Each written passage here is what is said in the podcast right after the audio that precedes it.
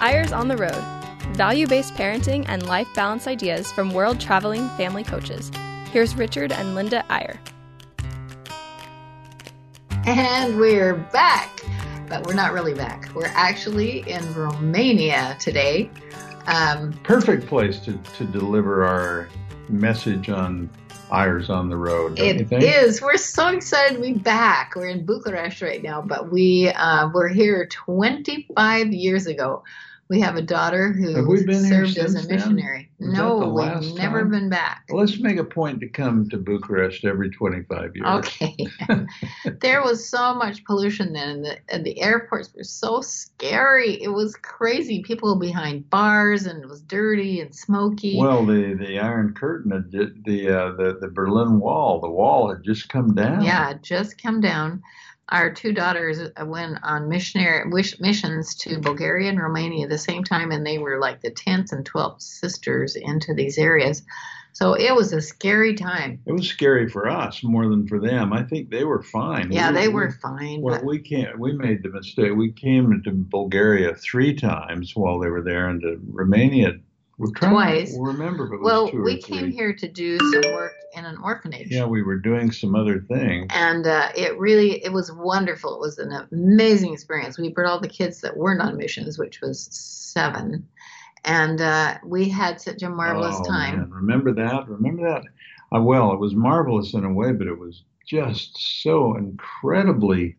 What is what is even the word for that orphanage? This is you got to go back 25 years to what orphanages oh my were gosh, like in the windows were all broken out. The kids oh. had nothing to play with except glass bottles. I, well, I still don't well, know the why little they were kids there. were were in their cribs and nobody ever picked them up. I mean, it was just they were just rocking back and forth in their cribs and. I was going to say depressing, but it was more than that. But we spent. Uh, a little time there. We were there for a couple of weeks, I think, trying to help. We painted things. We brought in some toys. We delivered a lot of stuff that friends had given us to this orphanage. And the kids actually fell in love with the kids. We, um, the orphanage we actually worked in was near Transylvania, yeah, but it yeah. was um, a place called Târgu. It all it all sort of came back to us today when right. we were driving from the airport. Although the difference in the airport in Bucharest 25 years ago and now is like, I mean, you know, you'd have to look twice to know you were in Eastern Europe now. Although when you look twice, you can still tell you are.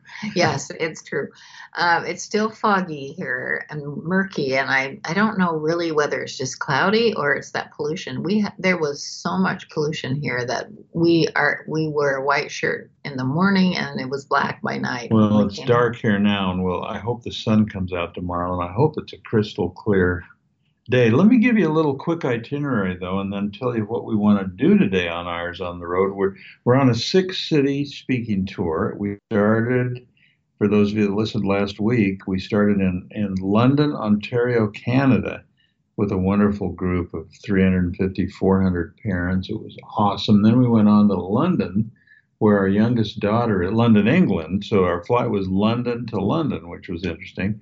Where our youngest yeah, daughter, really Charity, interesting because they canceled our flight. We Oh, had to go was- all the way back across the country and then fly on to London. Anyway, And then we got to, we spent a three day, two and a half days in London with our youngest daughter. Then we went on to Amsterdam and did some speaking there and had a wonderful group of very affluent presidents, young presidents of companies, but, but concerned about their parenting, concerned about their children. And we had quite a time in Amsterdam. I want to come back to Amsterdam in a minute. But then from there on to Zurich, where we have a son and a daughter in law and a wonderful little granddaughter. And then, and absolutely spectacular scenery. oh my gosh. They have moved farther away from Zurich, and so our poor son has to get on a train for an hour and 15 minutes just and go through the Alps every day. I mean, if you really want to commute, if you have to commute for an hour and 15 minutes, why not do it right through the heart of the Alps? he start. He lives near near Davos, which uh, American who was thinking about the economic summit would say Davos, but Davos. it's actually Davos. It's Davos. Davos. V is a V is an F. Oh, okay. and uh, he rides through these incredible Alps. I said, Tal, I would like to commute an hour and 15 minutes if I were you. I'd just sit here on this crystal, beautifully smooth train going through the Alps. I'd be inspired every day. But he has, he's in charge of seven countries. So he's uh, from Australia. He waited in, for us in the airport for three hours because he'd been in Budapest and he also has Sweden and uh, Denmark and Morocco and all kinds of He's wild places. Australia too. But anyway, now we're in Romania, and from here, after we'll, we'll give our speech tomorrow, and then we'll go one more stop to Madrid, which ironically, or as luck would have it, is was the mission field or the location of our another daughter, Saydi, when she served a year and a half of humanitarian service and missionary work. So we tried to talk Shawni into coming with us to Romania, where we are now, and Saydi into coming with us to Madrid. But you know, they just Well- little things like their families and their young children a wedding, get in the way. Yeah. and dumb stuff like that. And you know, there we were only here two days, but heck, they could have come. They could have come. My goodness, what what in the world is wrong? But we we love Madrid. We we we've been there several times and love it every single time. So then we'll get back home, which we'll look forward to. We're gonna here. the the topic of today's show is parenting and families around the world. I think families around the world, and and so Linda, what do you what have been your observations so far? You know, we've found that even though there we're visiting a lot of different cultures, um, we love Canada because it kind of feels like home. And uh, and we adore London because it kind of is home. We lived there for so long. We were there as missionaries, and then we were there um, several other times uh, on different occasions. We went back for another six months to, so that our younger kids could know about London. We, so we we just feel like London is home. And uh, these other countries have been fascinating. I've never been to Amsterdam. Well, yeah, I think you've been there once, but it's been a while ago, and and Am- we were so lucky with the weather. Amsterdam was crystal clear, and when you're out on those canals in Amsterdam and and walking around or riding bicycles around, how many bicycles do you think there are in Amsterdam? Oh my gosh, seven million. no, I made that up, but Well, there's Um, 18 million people in the Netherlands, and I'm sure each of them must have two bicycles. they must. Well, there's two people living in the house or more, but um, You it- know that song, There Are Nine Million Bicycles in Beijing? I think Amsterdam would give them a run for their I money. I think they would, and you can see why because it's flat forever. You can. It's easy to ride a bike, and where the neighborhood where we were, there were no stop signs anywhere. Um, bridges about every hundred yards, and uh, it was so gorgeous. We went to the Van Gogh Museum for for those of you who are art lovers and especially Van Gogh lovers. It was out of this world. well, when you think of starting with Rembrandt and going down to Van Gogh and everything in between, the Dutch have an amazing, amazing heritage of art and design, and you still see a lot of that in the city. And Linda, you know, they also have a real fierce, kind of a healthy pride in being Dutch. Uh, yes, they do. I mean, you know, it's like, hey, we rose, we, we had nothing. I mean, they, of course, they have a history that's very, very long. It's the idea this was They a swamp. We had yeah. we had to build dikes even to have land to, to, to work with. And we're a humble people because we're surrounded by these powerhouses of England and France and Germany. And we had to fly under the radar and work harder and learn all the languages and become a center of commerce. And this one guy I just loved this driver we had. He said, well, the real turning point is that the Dutch invented the crankshaft, and that allowed windmills to turn the power tools that that did the timber in order to make the boats, which allowed the Dutch to rule the sea and to create an empire that goes from the Caribbean to South Africa to Bali. Well, you maybe have loved, loved what you learned about boats, but I loved what we learned about families. Yeah. It was so interesting. We had such a group of really good, committed parents. And interestingly, in most places we visit with this group of people who are highly motivated and um, very well paid, have their kids in private schools, but all the schools are so excellent in Amsterdam. They all just in put all their of, kids in in all of the schools. Netherlands, there are really basically no private schools because the public schools are so good. Well, they're international schools, of course, for kids There's that don't some, speak the language. But they, it was pretty amazing, and sadly, they don't pay their teachers what they're worth either. Just like Utah like everywhere in the world, and uh, Arizona. And the interesting thing is, in London, we had to walk our children to school every single day in their buggies, in their prams. Well, any mom in Any England mom that was- doesn't walk her child to school is thought of as kind of a shirker. it just it was really it was fun actually it was a nice neighborhood thing and we had two babies there so we were always walking to school then we get to switzerland and those little children are not allowed to have their parents they're looked down upon if their parents are with them so we have this little six year old grandchild in um, who's very kind of dependent on her darling parents because she's an only child, but she walks to school all by herself a long way down a long hill, and then she walks back up the hill. It takes 20 minutes to half an hour, if 20 you- minutes down, half an hour back for Yeah. lunch. She goes home for lunch. Malans, Malans, Switzerland, uh, high in the Alps, uh, near what, well, it's where Heidi, it's where the book Heidi took place. It's Heidi Land. but it's all hills and mountains. And so here's this little six year old granddaughter of ours, and she walks to school, all by herself. and then She's so delightful. and then she walks home for lunch up this hill, and then she walks down again, and then she walks home after school. She's a strong little gal. She is. it was so fun to see the difference in families in that regard, at least.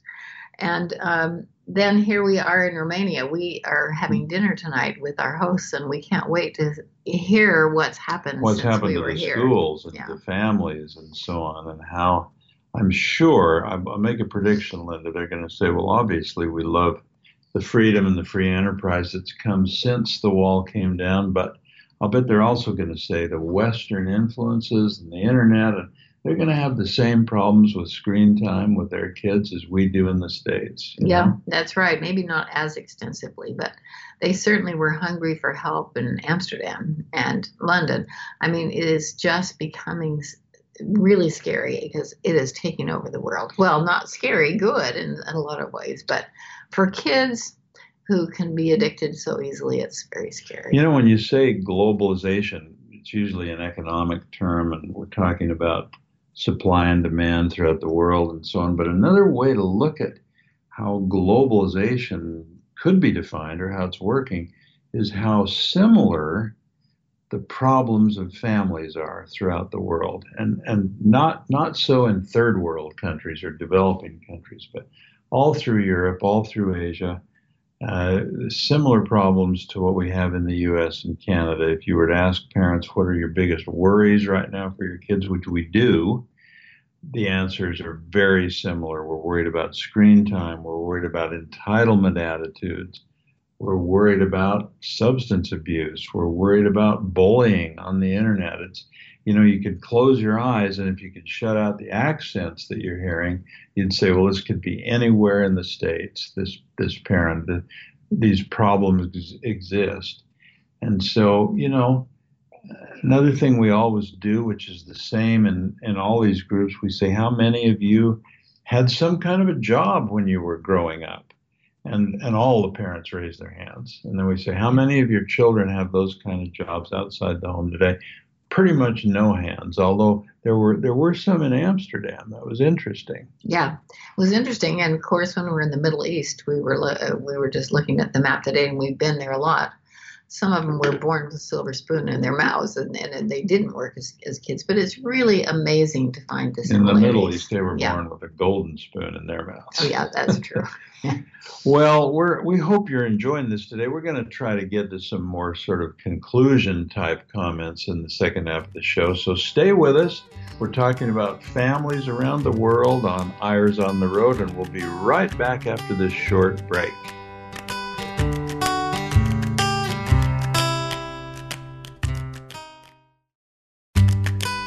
Welcome back to Eyres on the Road. Here's Richard and Linda Eyre. Well, hi, we're back, and uh, we are far, far away as we record this. We're in As we Bucharest, broadcast. Romania. Most of you are listening in the morning. It's nighttime here in Romania. We've we've just been here a few hours. We'll get up tomorrow morning and look around this city and maybe go outside the city a little and, and just be aware of how much has changed here in the 25 years since we were here before. And then we'll give our presentation to a wonderful group of parents and marriage partners tomorrow evening. And then the next day we'll get back on the plane and go to Madrid for some similar presentations. You know, we, um, it's interesting because people complain here about daylight savings time just like they do at home. They had daylight savings time a week before we did. Who started that? But whose whose dumb idea was that's that not an anyway? American invention. I It's hope been exported. But it, but we are in the same time as Arizona now, who refuses to join, which I think is so smart. But Wait, Anyway. you mean we're, when we're home, we're in at the same time as Arizona? right, right. Arizona and Romania are not in the same No, time. no, you're right. But um, it is dark. It's dark. It gets dark at about three thirty. It starts getting dark, really dark at, in London at three thirty because they're so far north. Our kids used to walk home from school when we lived here in the dark. I mean, it was just really dark twilight when they got home from school at three thirty. You know what I'm thinking, Linda? It's I was when we were talking in the first half about how similar a lot of the parent parents' worries are around the world and the whole developed world. It's it's like what the bottom line is in in this time of 2018, trying to raise responsible children in a somewhat irresponsible world. The whole challenge is is sort of one of balance. How do we balance? the tremendous blessings and advantages and and good luck that we have to live in this particular time, to have technology, to have the kind of education we do, to have the opportunities we do, to have the communication we do, to have the op- the, the, the potential in our lives and our education and our career. How do we balance all that good with the potential entitlement that comes with it, with the with the potential for not developing a work ethic in kids. I mean, you know, the, it's it's almost as though the problems parents face in the developed world are like the polar opposite of the problems people face, parents face in developing countries, in third world countries. I mean, third world countries, the kids don't have to learn a work ethic. They're out there working every day to find something to eat. You know, they're out there Right, just to survive to, for the to survive and so on, much as as the rest of the world was many years ago. And so, you know, their their challenge is to find a way to get kids a, a little bit of education, to find a way to open the horizons of their children enough that they can see the, the wider world. And then here we are in in uh, the reason I'm thinking about this is Romania 25 years ago when we were here was essentially a third world country. It felt like it. I mean, yeah. it felt like it because of communism and so on, and and people were scraping, and you know, the biggest worry was how do I feed my children? Well, there there was nothing to eat. There was no nothing to buy. There was nothing in the stores. Every store looked like um, a desert Deseret industry store. I mean, only less because there was just nothing in there. I mean, there's lots of great. well, we go to restaurants. The funny thing was, I still remember we'd go to restaurants, and they they would have a menu with lots of things on it. But you you try to order this or that. Oh, we don't Oh, we have don't that. have oh, we that. don't have that. Oh, we don't have. Well, what do you have? Uh, we have a meat plate and shopska salad. And, Right. Okay, bring us that. That's and all uh, they have. oh, they and they did have pizza, which um, we'd Oh, say, well, called it do you have like pepperoni or sausage? Oh no, no, no. Well, do you have tomato sauce? No, I don't remember what they did have. Finally, I said, do you have honey? And they said yes, and I said, okay. We had all of our kids when they were little tiny pizzas. Okay, we'll take Honey twenty pizzas with some honey, and that is what the kids had for dinner. It was really pretty amazing. It was bleak. Uh, our when our kids were on missions in Bulgaria and Romania, they were saying it was impossible for them to spend as much money as they As as they we sent them received. every. But what I was month. getting to is that in a way, Romania is is sort of this this bridge between what we're talking about now, the sort of opposite, polar opposite problems that parents and families face in the developed world versus the non-developed world. Whereas one is striving for survival and for, you know, just finding food for their children, and the other one is worried about just the opposite too much, too much internet, too much screen time, too much of everything. Too much too much stuff. stuff, too much commercialism, too much celebrity influence, too much cyber stuff going on. Oh, in fact, when we got off the the plane today, there was a really striking, tall, big guy with a well-trimmed beard that got off, a young man, and there was a whole crew of film crew there with cameras and all these people. I'm sure he was a I think he was a star. foot, something. football star. He Yeah. must have been. Yeah, it was really interesting. Well, at least they do have things like that now, which is great. I'm sure that that was not. Well, that's my cultural. point is that Romania has gone from one to the other because now I'm sure when we're with these parents and families tomorrow, they're they're going to mirror what the parents said in Amsterdam or in London or or in Zurich.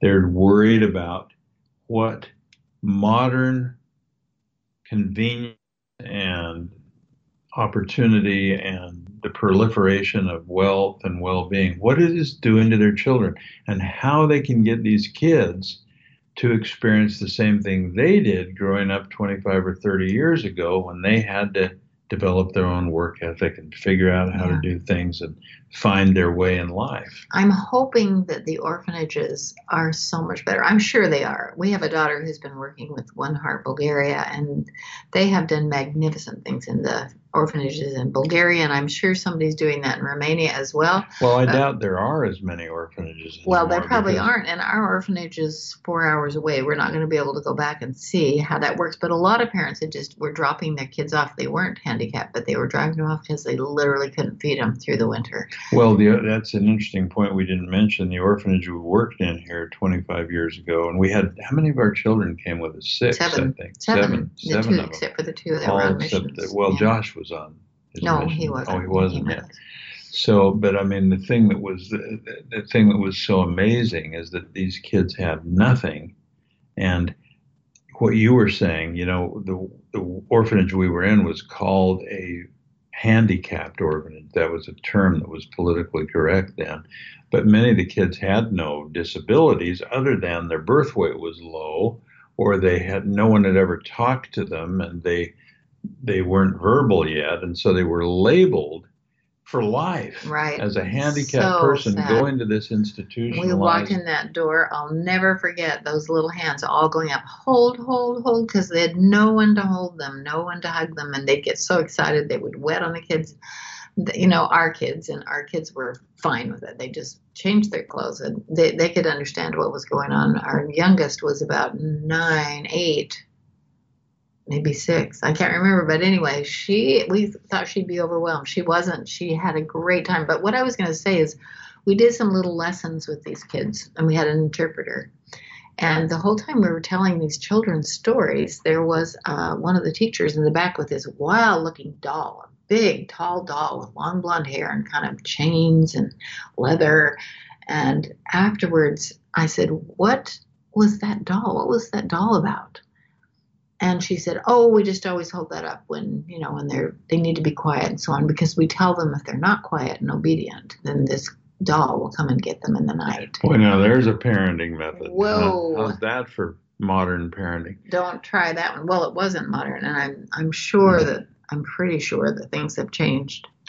Well, I mean that that's what I was sort of getting to earlier, Linda. I mean, you know, we it, it's it's very normal for parents wherever we go to say that you know this is the hardest time ever to raise kids. This is so hard now because of all the things that are working against us and all the things that are pulling our kids in different directions and so on.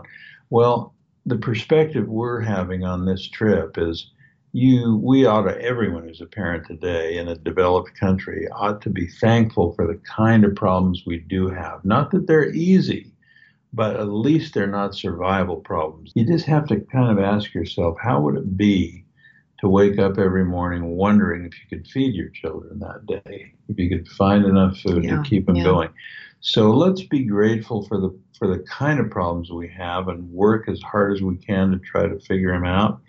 We're happy to share just some of our impressions of this trip. You know, one of the interesting things, Linda, so far, I, I don't know why I'm thinking this way, but the weather has perfectly matched everywhere we've been. It was so autumnal and beautiful, but also cloudy and moody in in Ontario. Just a perfect prototypical autumn time. In London, England, it was just perfect. It's like like it's 12 degrees centigrade. It's cloudy. It's, It's raining. always 12 It's just how London is. And, and if it's bright and sunny in London, you don't feel Oh, like but you're the in London. leaves, But oh, the leaves were Hyde wonderful. Park so gorgeous. And then Amsterdam, oh, to see that sun on those canals and just to just to drink that in. I was thinking how, and then to go from there to Zurich, it's so interesting because Amsterdam has no mountains. They don't even have hills. It's just all flat. It's below sea level most of it because it's reclaimed with dikes. But you're all about the the foreground. It's like what you're looking at right in front of you. This beautiful canal with this little waterway and this house behind it and so on and a tree. And then you go to Zurich and suddenly it's all about the background. It's the grandeur. It's uh, from our son's window, he can count 21 peaks that he sees as he looks out. And, and then coming here to Romania, dark, a little bit smoggy. Oh, that's You know, yeah. the weather's kind of matched the country so you know, far. one thing that I think that we can say is universal in every place that we've been is that parents all realize that their children are unique. Whether they and like they're it or their not, highest they're unique and Yeah. they're their highest priority. But I haven't thought of this for so long. We did a little lesson with those kids in the orphanage about it was a joy school lesson, which we won't go into, but anyway, about that you are unique. And we asked the teachers if uh, they thought that would work with the kids, and they said, I, don't think they're going to get it. We said, well, just try it. We'll tra- you translate. We brought each little child up, set them on the chair, and put a crown on their head, and asked the teacher what they were really good at. And the light in their eyes just ablaze when they realized somebody appreciated them for who they are. And I think that's what that's what every child really needs is to feel that they're unique. I, I think and that's that they're worldwide. loved. They're loved as a unique individual. That's a perfect way to end, Linda. And I just think maybe what I'd like to say in conclusion today is take heart wherever you are as you listen today. Take heart in the fact that parents around the world feel so many of the same things you do. Number one, that their children are their highest priority. That they want to do right by them, that they want to find ways to raise them to be responsible adults, and that it's never easy. Nowhere in the world is it easy. Well, it really are we lucky or what? We are so blessed to be able to do this, and uh, we're getting older now. We're not going to keep doing this the rest of our lives, but it has been such a joy. We've been around the world five, about five times with uh, different sets of parents in different countries, and what a huge blessing that has been to see that everybody's the same. So keep listening to Eyres on the Road because sometime in the next several years we'll change the name. It'll be Eyres sitting at home on their couch. Have a great week. We'll talk to you next time. Bye bye.